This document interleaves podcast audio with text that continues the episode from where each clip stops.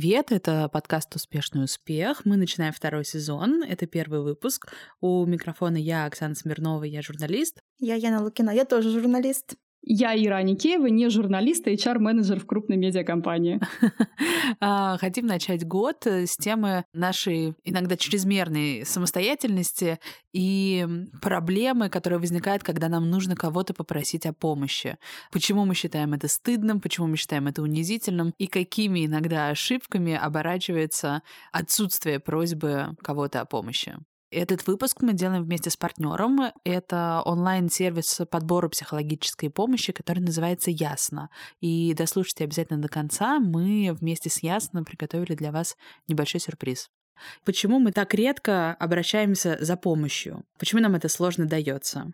И хочется начать, на самом деле, с вопроса, помните ли вы, когда последний раз кого-то просили помочь вам в чем либо Я просила буквально полчаса назад.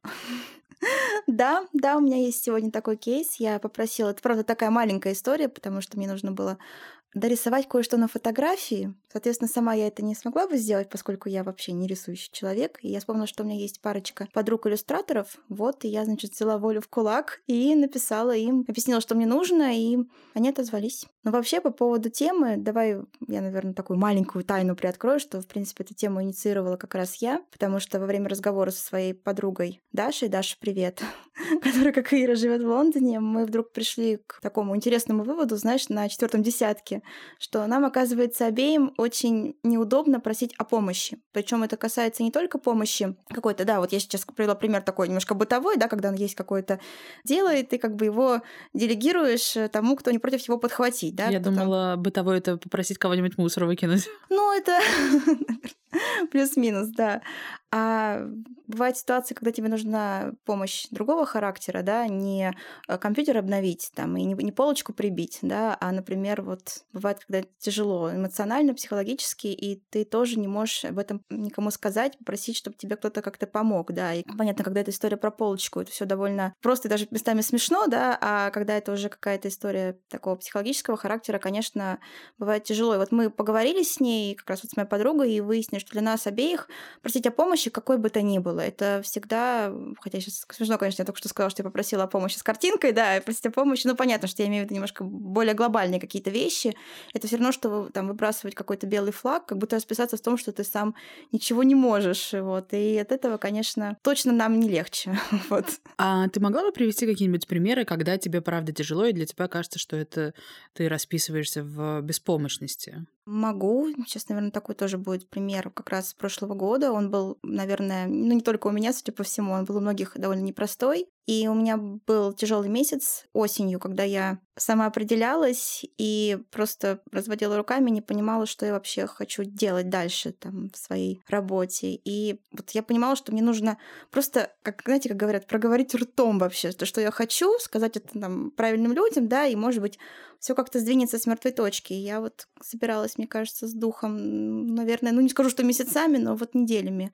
И потом, когда я себе сказала, там, Яна, ты должна поговорить, собственно, почему наш диалог вот с Дашей состоялся, потому что как раз это был такой темный период, mm. темные века вот моей личной истории. И после этого я поговорила как раз, и сразу же все мои карьерные моменты немножко сдвинулись, потому что я просто сказала, что мне нужно. Я хочу здесь э, важную ремарку сказать о том, то, что одинаково сложно обращаться за помощью просто каким-то там коллегам и людям, которые существуют в твоем окружении, или даже к незнакомцу на улице, и к близким людям тоже сложно обращаться. Да. У меня сегодня Оксана спросила, э, тоже был кейс, э, я обращалась за помощью один раз к мужу, и второй раз я не рискнула к нему обратиться за помощью. Почему? Потому что первый раз что-то пошло не так или что? Звучит так.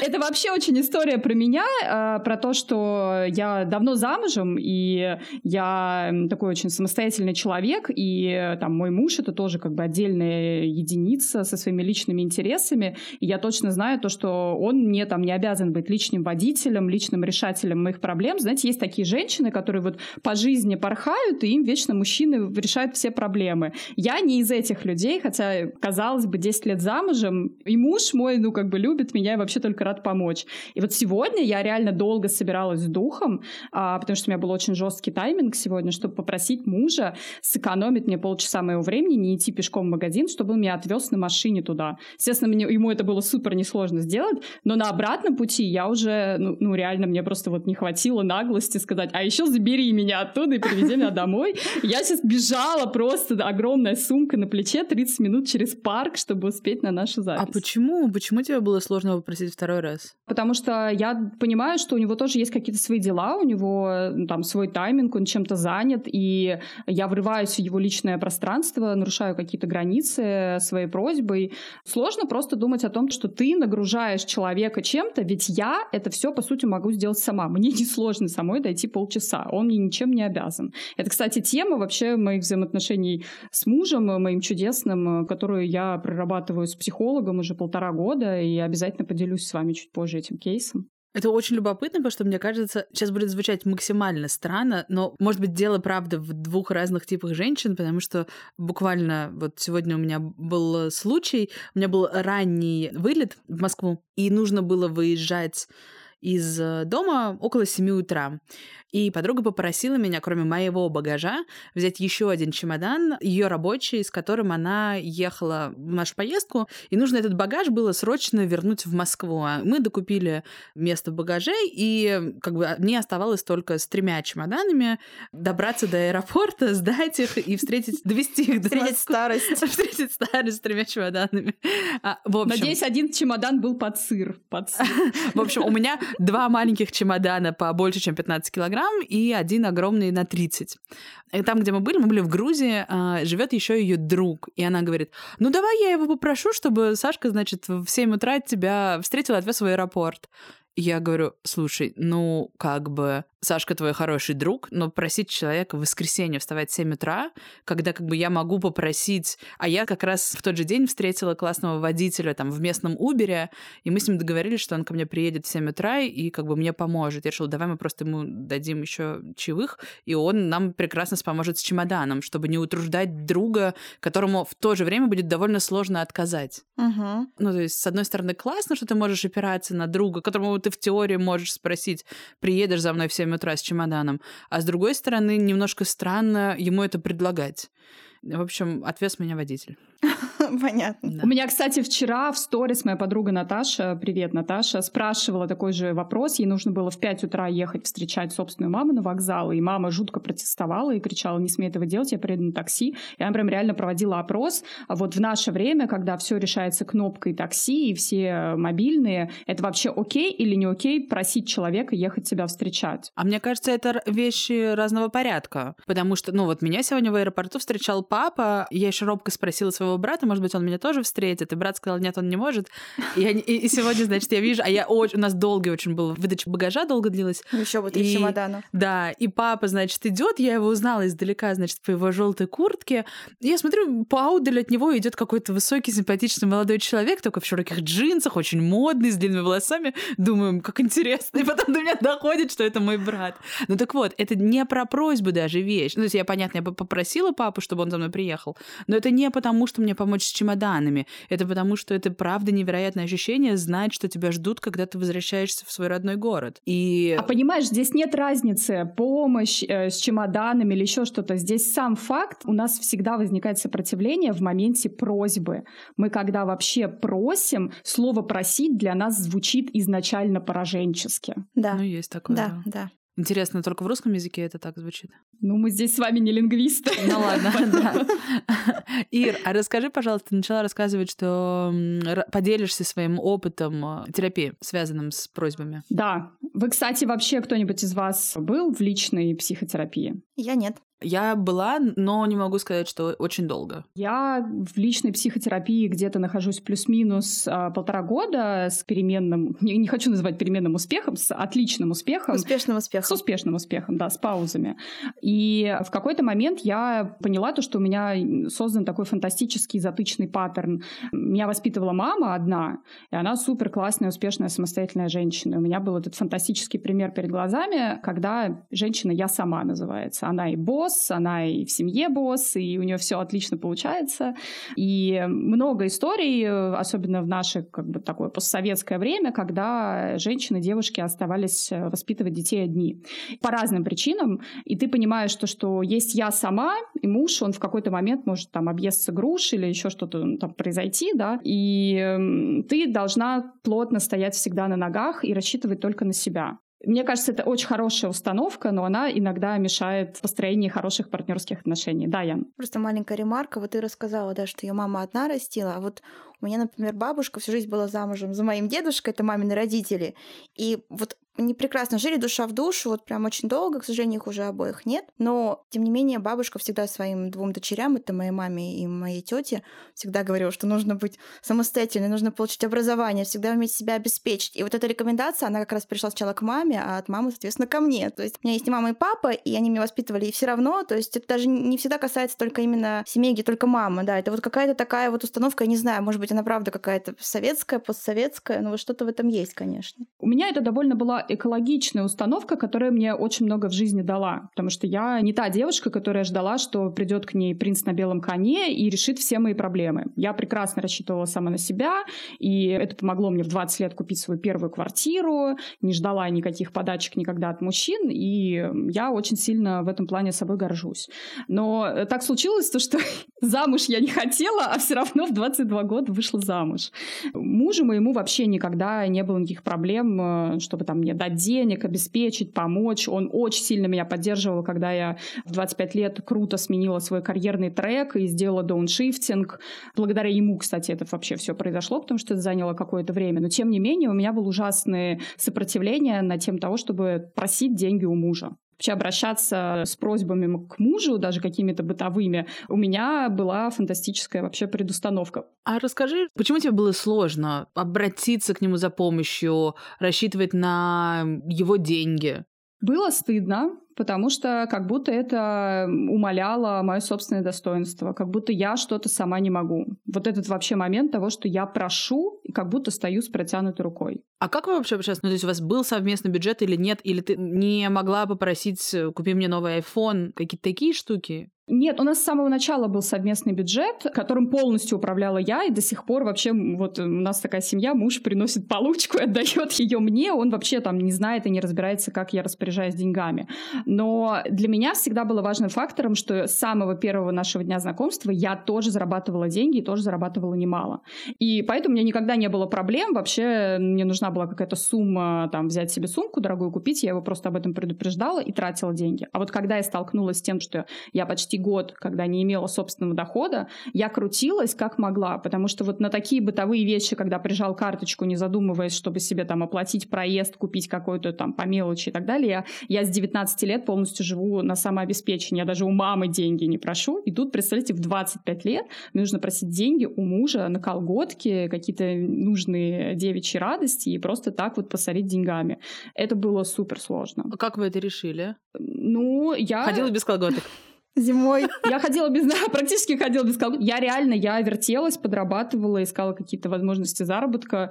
А, ну то есть ты не пришла к нему, не сказала, что мне нужны колготки? Ну нет, ну понятно, что когда там возникал вопрос, что мне что-то нужно купить, мы шли и покупали мне. Но вот на такие постоянные ежедневные траты я действительно просто себе их сильно урезала и где-то что-то как-то подрабатывала, фрилансивала. А у мужа моего даже не возникало мысли о том, что у меня там денег нет. То есть нет такого, что первого числа он мне перечислял какую-то сумму, да, там, тебе надо, подойди, попроси, это не вопрос. И мы тогда каким-то образом справились, потом, э, точнее, я справилась с этим, у меня снова появился свой доход, э, я расслабилась, снова стала ему заказывать какие-то там себе сумки на дне рождения, неважно. Но в позапрошлом году, когда у всех случился год такого эмоционального саморазрушения, обрушения, да, 2020, я столкнулась и со смысловым, и с физическим выгоранием, и с потерей смыслов на работе, и вообще как-то с переосмыслением себя самой, и поняла то, что мне сто процентов нужен уже психолог. Вы никогда с таким тоже не сталкивались, что ты вот прям просыпаешься одним днем и понимаешь, мне нужен психолог? Ну, пока еще нет, но я думаю, все впереди. У меня был интересный случай, мне было лет 19, а у моей мамы была подружка близкая, как раз психолог, и она меня просто за компанию позвала на какую-то групповую сессию, и после нее отвела меня в стороночку и говорит, возможно, тебе нужно ко мне индивидуально.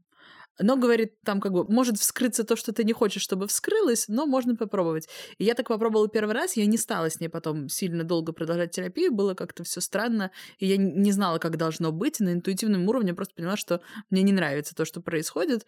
И у меня был потом период, э, кстати, наверное, был какой-то именно порыв, что мне нужен, и я искала себе нескольких терапевтов, я сходила там за две недели к трем или к четырем разным специалистам, в общем, у каждого я была на одной сессии, на пробной. И после этого мне стало чуть-чуть полегче. Мне никто из них не понравился, чтобы продолжать.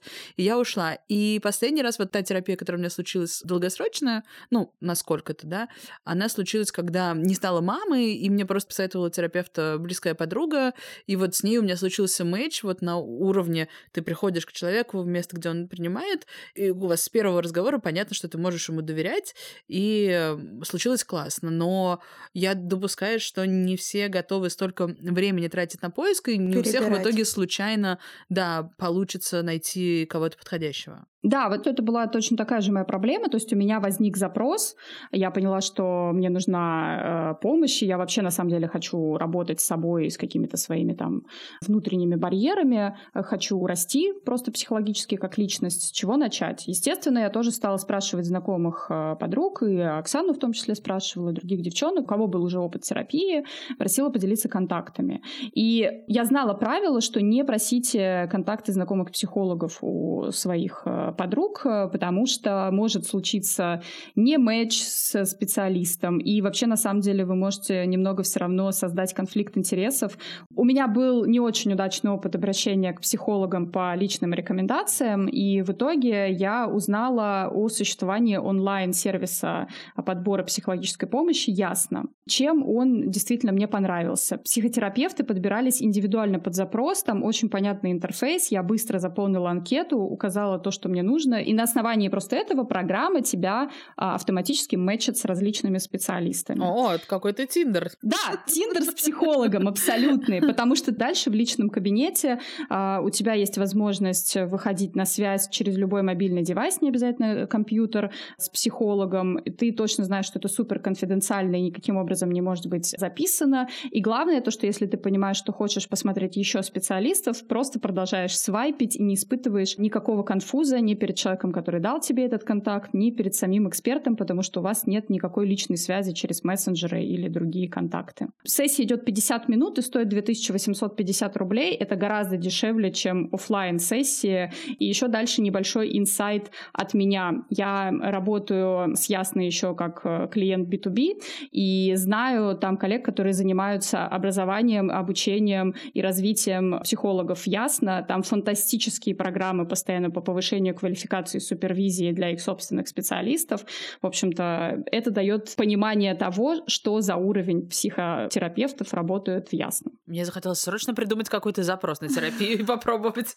А ты знаешь, да, его можно даже очень расплывчато написать, и у тебя будет просто какая-то классная первая консультация с терапевтом общего знания, который поможет тебе определиться дальше с направлением. Может быть, тебе нужна будет юнгианская терапия или гештальт-терапия. Он тебе все это поможет и расскажет. А еще у Ясно есть очень классный чат-бот и полезный блог, потому что перед тем, как заполнить анкету, на сайте я очень много-много читала их блог. Он сделан супер-френдли, там большое количество живых героев, и это мне помогло снять вот этот порог напряжения для входа в психотерапию. А я на них подписана, кстати, в Инстаграме и в Телеграме, и очень люблю, как они делают там контент. В Телеграме прям вопросы и ответы супер классные, я иногда просто читаю, потому что любопытно. Да, и э, наш сюрприз э, всем слушателям нашего подкаста мы дарим промокод 20% скидки на первую онлайн-сессию с психологом на сервисе Ясно. Вы должны будете его забить сразу в поле при регистрации, и он у вас автоматически почитается. Промокод очень простой, 5 букв, которые приведут вас и к счастью, и к успеху. Латинскими буквами, кэпслоком «Успех». Здесь впору вспомнить мое прошлое работа в международных организациях и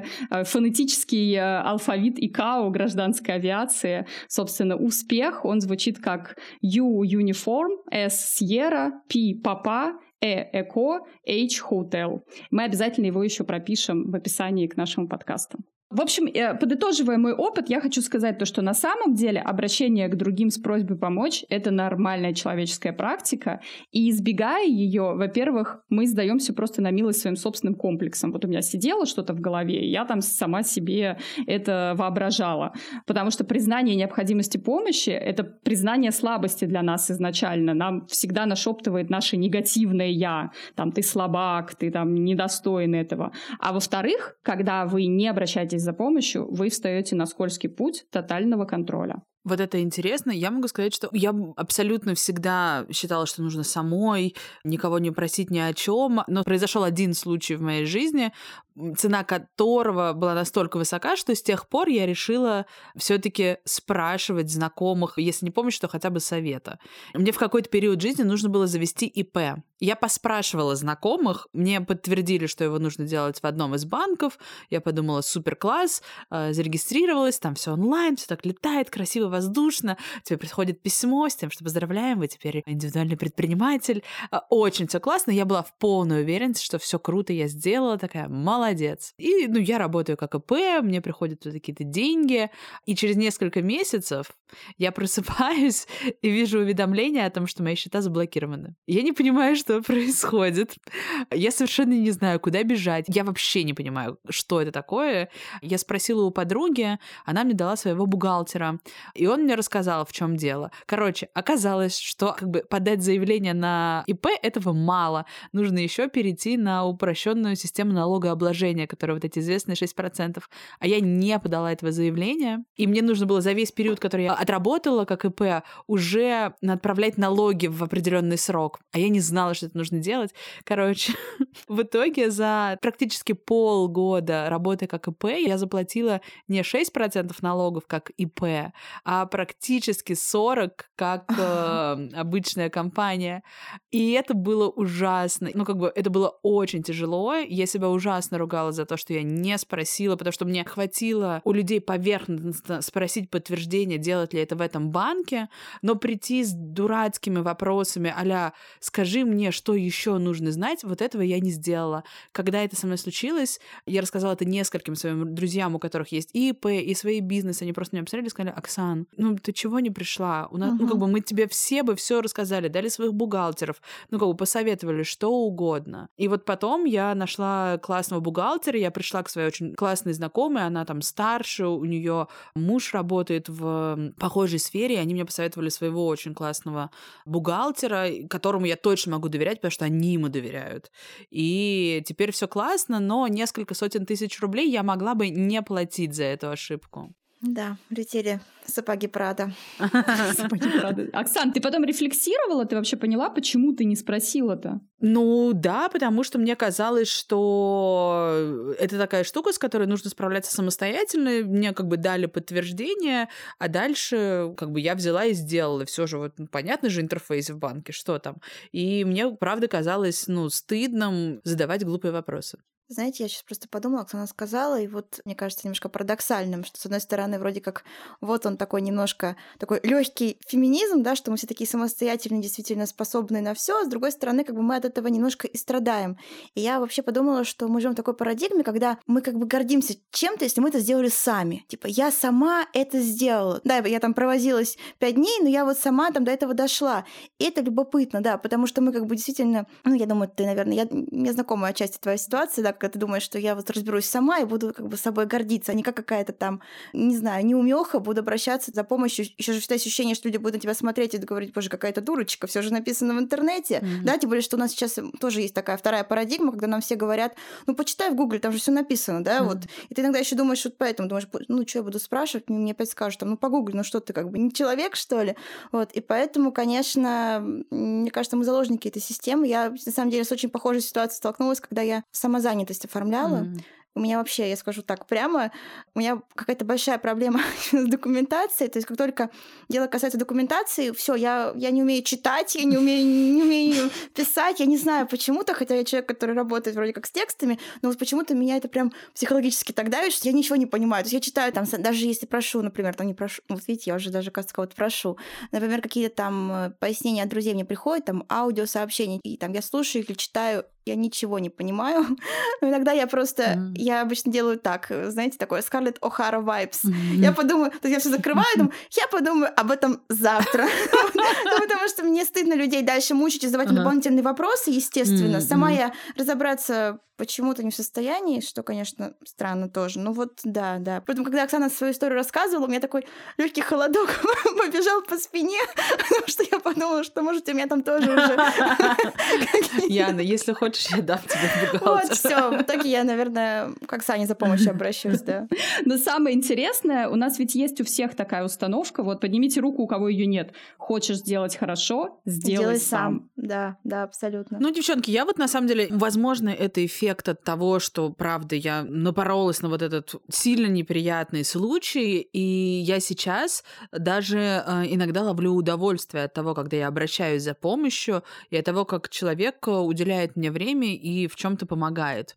Я не, не до сих пор не понимаю, как это работает, но это очень классно. Может быть, ты радуешься тому, что ты себя преодолела немножко, научилась да? спрашивать. Я думаю, там вот от этого я тоже, например, когда сейчас уже обращаюсь за помощью, вот последний там, месяц, mm-hmm. я тоже, я прям вот чувствую восторг такой, который который, наверное, раньше ощущала от того, когда что-то делала сама. То есть, mm-hmm. теперь, наоборот, вот туда ушла моя вся эта история с удовольствием. Не могу не вспомнить мою любимую фразу из Библии «Проси, да оно тебе будет».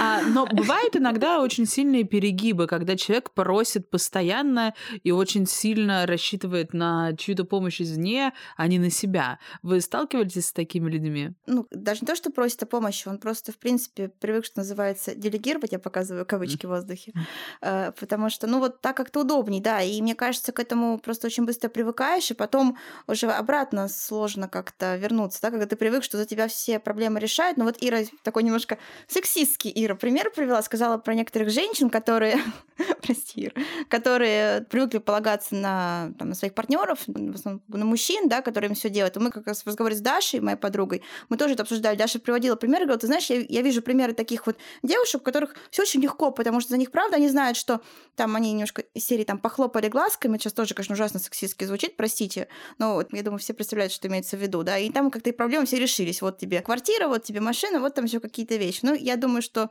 всем представляем, о чем идет речь, да. Но а вопрос в том, что будет, когда, например, папик испарится. Какой-то какой-то другой уже передаче Ну, правда же, да. Ну, то есть, ладно, хорошо. Можно потом найти, наверное, второго себе шуга дэдди. Но сколько их будет, понимаете? Ну, вот я не знаю. Мне кажется, честно, я рада за этих женщин, если они в моменте прям счастливы, у них все хорошо, классно, им все удобно и здорово.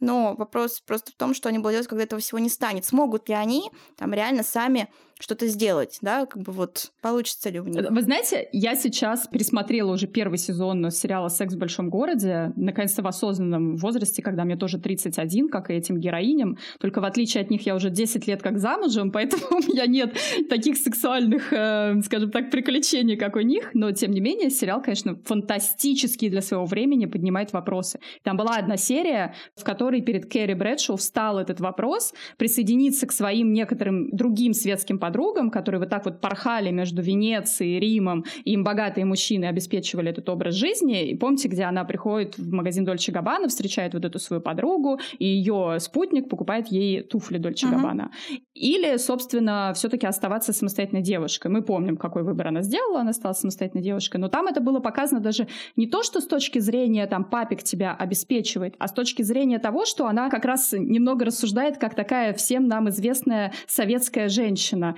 Я все делаю сама, я даже стены на кухне крашу сама, и я должна разбираться в разных видах отверток, э, красках и так далее и тому подобное. И как же кайфово иногда иметь такого мужчину, который за тебя эти вопросы решает, либо своим присутствием, либо своими финансовыми возможностями. Мне кажется, дело не в поле, дело в том, что нужно каждому делать то, что ему лучше удается. У меня в семье, например, за цветами умеет ухаживать только папа, у всех остальных они погибают. И как бы если ты лучше можешь сейчас сменеджерить, как покрасить стены на кухне, самой попросить своего мужа нанять кого-то, сделай это. Если это лучше удается кому-то другому, пусть он это сделает. И как бы совершенно неважно, кто здесь какого пола. Да, вот как раз-таки это ты подчеркнула очень интересную историю. Нам всем нужно научиться делегировать и вступать в связи с другими людьми, даже с собственными родными, да, потому что у нас в постсоветском пространстве другой перегиб у женщин. Мы все знаем все события, да, которые произошли с нашей страной последние там сто лет, две революции, две мировые войны, и, собственно, половину просто мужского населения в какой-то момент физически выкосило. Все лежало на плечах женщин. Нужно было и страну поднимать, и детей, и мужчин, простите, иногда там без безногих поднимать. И вот это вот настолько неумение делегировать осталось иногда в нашей генетической памяти. Я тут листала просто инстаграм одной своей знакомой, где она, будучи современной мамой твоих детей, вдруг спрашивает у своих подписчиц, а вы доверяете своим мужьям остаться на часик с детьми? Я такая, что? Просто я, наверное, слишком давно нахожусь в западном обществе, где просто папа на 80% вовлечен в воспитание ребенка и постоянно проводит время с детьми, а русская мама до сих пор, ей девушки отвечают, я впервые за 15 месяцев жизни своего ребенка оставила ребеночка на часик с мужем. И тут, конечно, у меня реально холодок по спине, что иногда мы сами провоцируем ситуации, да, что мы сами подчиняем себя вот этому своему сверхтотальному контролю и на работе, что у нас никто подчиненный ничем не занят, все в нашем поле, и делегировать э, в бытовой жизни мы тоже никому ничего не можем и боимся. А потом сами же и страдаем, что муж там ничего не делает, или там, что папа не помогает, подруги не обращают на меня внимания. И, кстати, еще одна вещь я заметила, которая немножко дистербит, когда человек как будто бы намекает, что ему нужна помощь, но при этом делает это различными манипулятивными способами, не говоря напрямую. Боже. Вы сталкивались с таким? Да, да. это как раз вот жутко нелюбимая мной ситуация, потому что я понимаю, да, вот этот момент, когда тебе бывает сложно что-то сказать прямо, ты сидишь, очень долго думаешь просто, как вот сформулировать, да, как попросить. И потом, слава богу, может быть, приходишь к мысли, что лучшая просьба — это просьба, сказанная максимально прямо, да, то есть вот прям направленная.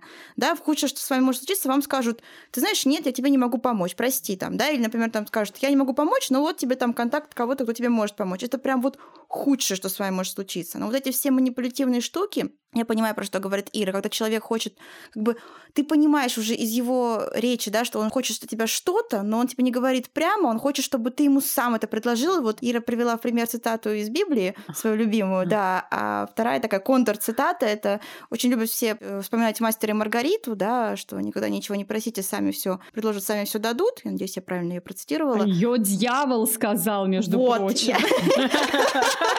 Да, да, да, да. Смотря на чьей вы стороне, на темной и на светлой, да. Вот это правда. Вот, наверное, как ни странно, надо вспомнить, что это правда сказано темной стороной. Хотите ли вы быть на этой темной стороне? Потому что, правда, вот это, э, вот это ощущение, что вам должны все как-то дать, предложить, то есть, а вы для этого должны просто какими-то очень хитрыми способами там намекнуть всячески, не знаю, знаете, как все эти люди, которые постят какие-то такие вот сторис, как бы намекающие на других да, людей. Обожаю. Как, да, так бывает вот одиноко вот одной, и никто вот даже там... В кино не позовет. кино не позовет. Да-да-да, ну бывает. Но уже скажи ты прямо там, ребята, хочу сходить на Кингсмана нового, кто хочет со мной сходить? Ну, например, ну, мне кажется, так просто проще, да, и мне кажется, если... ну, слушайте, это вообще как бы жуткие какие-то банальные вещи говорю, но если бы мы прямо друг с другом говорили, особенно когда мы близкие друг другу люди, не чужие, да, я понимаю, когда какие-то, может быть, хотя даже когда чужие не понимаю, просто говорили бы прямо, мне кажется, было бы в сто раз легче, и, может быть, просьба не воспринималась бы как что-то такое невероятно, как какой-то прыжок, не знаю, или на Олимпиаде с палкой, там, как обычно прыгают, через какую-то высокую другую палку. Не знаю, как это называется. Да, ну вот правда, потому что мы собираемся как будто вот... А, кстати, кто-то из вас узнал себя в такой ситуации, когда он тоже вот так вот намекал окружающим, чтобы прочитали его мысли и вот помогли, сделали? Нет, я всегда, если я хочу, чтобы кто-то за меня решил, куда идти ужинать, я говорю прямо, я сегодня не хочу решать, реши, пожалуйста, ты. Знаете, мне кажется, что у меня были такие наклонности в какой-то момент жизни. Вы, неужели вы не ощущали, вы мои друзья? Вы должны были это ощутить. Но мне кажется, у меня были, но я как бы... Ты их так завуалировала, что мы как обычно не поняли. Я, я, видимо, так изящно намекала, что даже, даже не поняли, что я намекала. Ну, правда. И вот я вспоминаю себя, и я просто в какой-то момент поняла, как это чудовищно, и решила, что нет, Яна, ты должна вот... Ну, сейчас, конечно, немножко хуже произошло, то есть я решила так, что лучше вообще никак не просить, чем просить вот этими странными, заковыристыми какими-то путями, лабиринтами, да, потому что, ну, правда, это настолько, мне кажется, много неудобств доставляет тебе самому, и человеку на другом конце провода, который должен вроде как расшифровать, какая-то криптограмма просто, не знаю, машина Энигма, нужно срочно подобрать какой-то код, ну, это же кошмар, правда. А я по себе заметила, что когда я с таким сталкиваюсь, я ужасно начинаю злиться, потому что в моей любимой коммуникационной традиционные модели общения между людьми треугольники Карпмана, я агрессор. А тут меня пытаются сделать спасателем, а я по своей натуре не спасатель вообще ни разу, и я, конечно, ужасно. Агрессор. Понятно. Ой, расскажи поподробнее. Про треугольник свой. Да. Э, да, я уже как сказала, в общем-то, существует коммуникационная модель общения между людьми, и она такая довольно созависимая. Это называется треугольник Карпмана. Не путать э, с героем сериала «Южный парк» Эриком Картманом, пожалуйста. Вот. А, там три вершины этого треугольника — спасатель, агрессор и жертва. И самое интересное то, что мы все в нем так или иначе с вами варимся. И вы можете постоянно э, менять эти роли, будучи одним человеком, да, в коммуникации с разными с людьми или с одними и теми же. Или, например, вступать э, в одну из этих ролей при коммуникации с другим человеком. Там, например, жены алкоголиков, они обычно вот прям в этом треугольнике Карпмана очень хорошо себя чувствуют. То есть они и жертвы, и спасатели? Они там все одновременно, значит, приходят... И агрессор, муж, Да, муж тоже. пьяный приходит, она агрессор со сковородкой орет на него и кричит, значит, там, я же положила на тебя все лучшие годы. Вот, потом потом, соответственно, когда ей говорят, брось его, уйди вообще, там, свободное плавание, она кричит, а там, ой, крест, ты мне его нести, она спасатель. Вот. А потом она звонит своей маме, она жертва, и она говорит, вот, заламываю руки, все на мне, ну как же так, как мне вот вообще жить дальше? Вот, пожалуйста, человек один в этих трех ролях, да, и мы с вами тоже можем так или иначе эм, в этих ролях выступать, то есть человек манипулятивно пытается меня вогнать в состояние спасателя, намекая на то, что ему ему нужна помощь, я должна все бросить, разорвать рубашку на груди и что-то там для него делать, а он при этом словами через рот со мной поговорить не хочет, да. Э, тоже, например, здесь уже два человека выступают в такой роли. И это формирует очень нездоровые созависимые отношения, когда вы злитесь, вам плохо в коммуникации, вы не даете друг другу ничего хорошего, но при этом вы не можете разорваться никаким образом. Ну, то есть ты такой спасатель-агрессор, я бы сказала. Такой агрессивный спасатель получаешься в этой истории. Ну, конечно. Да, да. А, я, если вернуться к вопросу о том, как вообще просить помощь, может быть, мы сейчас поразмышляем вместе, что может э, сделать этот процесс более простым для нас, мне кажется, что нужно сразу же просто представить худшее развитие сценария. Вот понять, что самое худшее с вами может случиться. Например, там, давайте такой возьмем пример, немножко сложный. Например, вам нужны деньги, да? Вам нужно просить их там у какой-нибудь своей, не знаю, подружки. Ну что может быть самое худшее? Ну, она скажет вам, «Э, не могу тебе сейчас сдать ну, возможно, там следующий сценарий, да, что ваши отношения что, испортятся от этого?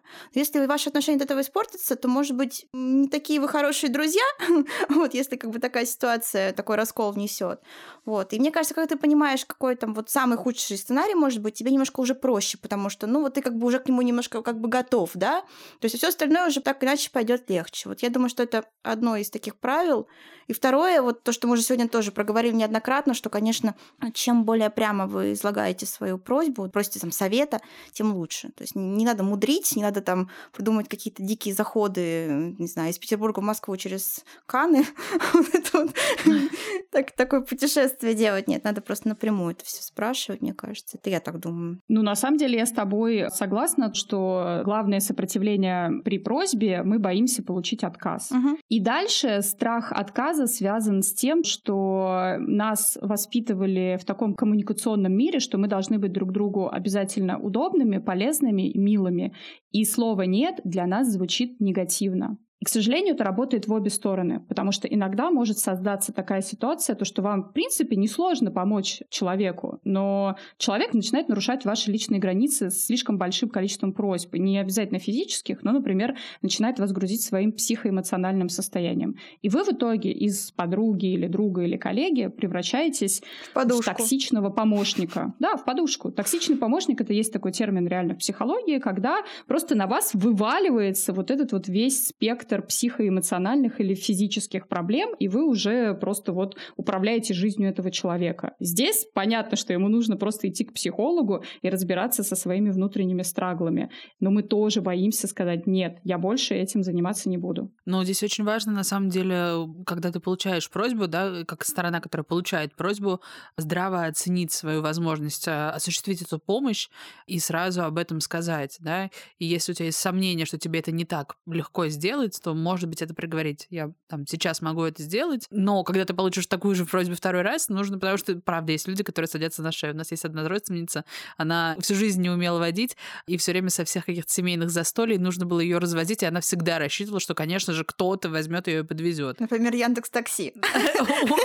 А все же, ну, понимаешь, это началось там в 20 лет назад, когда не было Яндекс Такси, а сейчас уже как будто ей никто не может сказать. Да, и это так странно.